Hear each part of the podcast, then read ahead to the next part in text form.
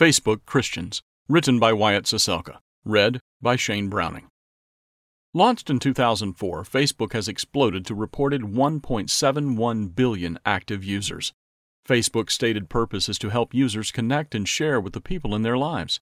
The ubiquity of Facebook and other social media, and the fact that the express purpose of social media is to share about ourselves, our life, and our interest, gives Christians the opportunity and the responsibility to ask ourselves a very important question What do we like? Nearly 57% of the population of the United States uses Facebook, and it is estimated that 1 in every 13 people in the world have a Facebook account. The average Facebook user has about 130 friends on Facebook. About 62% of people rely on Facebook for their daily news. In a typical hour, about 3 million links are shared, 6 million friend requests are accepted, and about 9 million messages are sent. More than 350 million people actively access Facebook via their mobile phones, and more than 80% of Facebook users live outside of the United States. The average user is connected to about 80 community pages, groups, and events, and about half a million new profiles are made every day.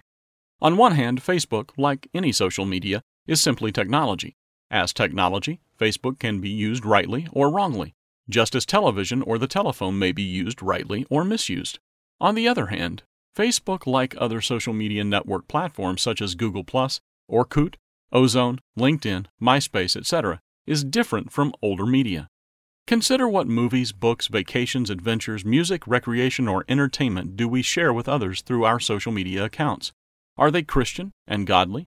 Do our social media profiles, posts, links, walls, interest, and likes easily identify us as true Christians? Now let us ask ourselves what Tomorrow's World booklets, telecast, articles, commentaries, or online sermons have inspired, comforted, or encouraged us? What Bible passages have we meditated on lately? Are these messages also important to us? If we love God, His law, and the truth, Psalm 119, verse 97, John 14, verse 15, 1 John 5, verses 2 and 3, then do we also like the truth? If we use social networks, then, to answer this question, all we have to do is look at our own online profiles. Perhaps we just have not thought that our social network may be interested. But if God has opened our minds to understand precious truths, is this not worth sharing? Perhaps we are worried about our appearance. But Christ warns that if we deny Him, which can also include disregard or neglect, He will also deny us. Matthew 10, verse 33. Or perhaps we feel that our social profile does not represent our true heart. Yet Luke 6:45 says that out of the abundance of the heart the mouth speaks, or post, or likes, and that we are not to love the things of the world. 1 John 2 verse 15. Whether we use social media or not, God knows our hearts. 1 Chronicles 28 verse 9. And we all will be held accountable for our every word and action. Matthew 12:36, Hebrews 4:13, and 1 Peter 4 verse 5. Whether spoken, written, or posted.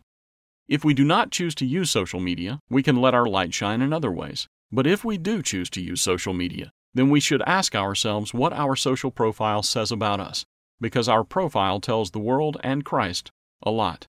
Jesus encourages us to let our light shine. Luke 11, verse 33.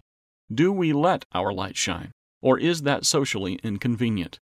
Perhaps we should not only ask, What would Jesus do? but perhaps we should also ask, What would Jesus like? For more, please read Facebook, Friend or Foe. And for further consideration about how Christians will love and proclaim the truth in every facet of their life, please read What is the Work of God?